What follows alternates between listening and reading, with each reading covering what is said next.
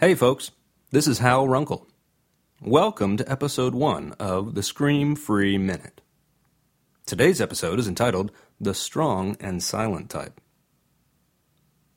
In the book, Happiness is a Choice, author Barry Neil Kaufman tells us a loud voice cannot compete with a clear voice, even if it's only a whisper. When we throw our weight around by yelling and snapping at our kids, we're not really getting through to them.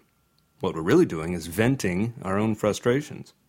And they can tell that we are not in control of ourselves, and so they view us as a blustery wind that they simply have to ride out until we blow over. It takes real discipline and genuine self control to get to a place where you can actually speak softly to your child. Not with gritted teeth, but with calm, cool confidence.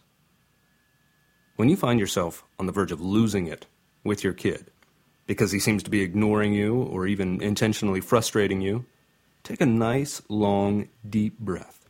And remember that you are the adult in this situation.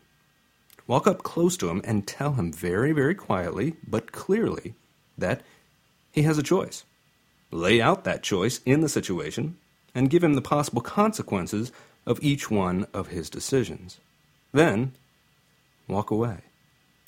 Usually you'll find that a few words spoken softly with compassion and conviction will take you a whole lot further than any amount of yelling ever could. That's because when you wear your authority well, it cuts through all of the other noise your kids hear and speaks volumes for you and your influence. Thanks for listening to the ScreamFree Minute. I hope you can join me again for future episodes as together we help you and your family stay calm and connected.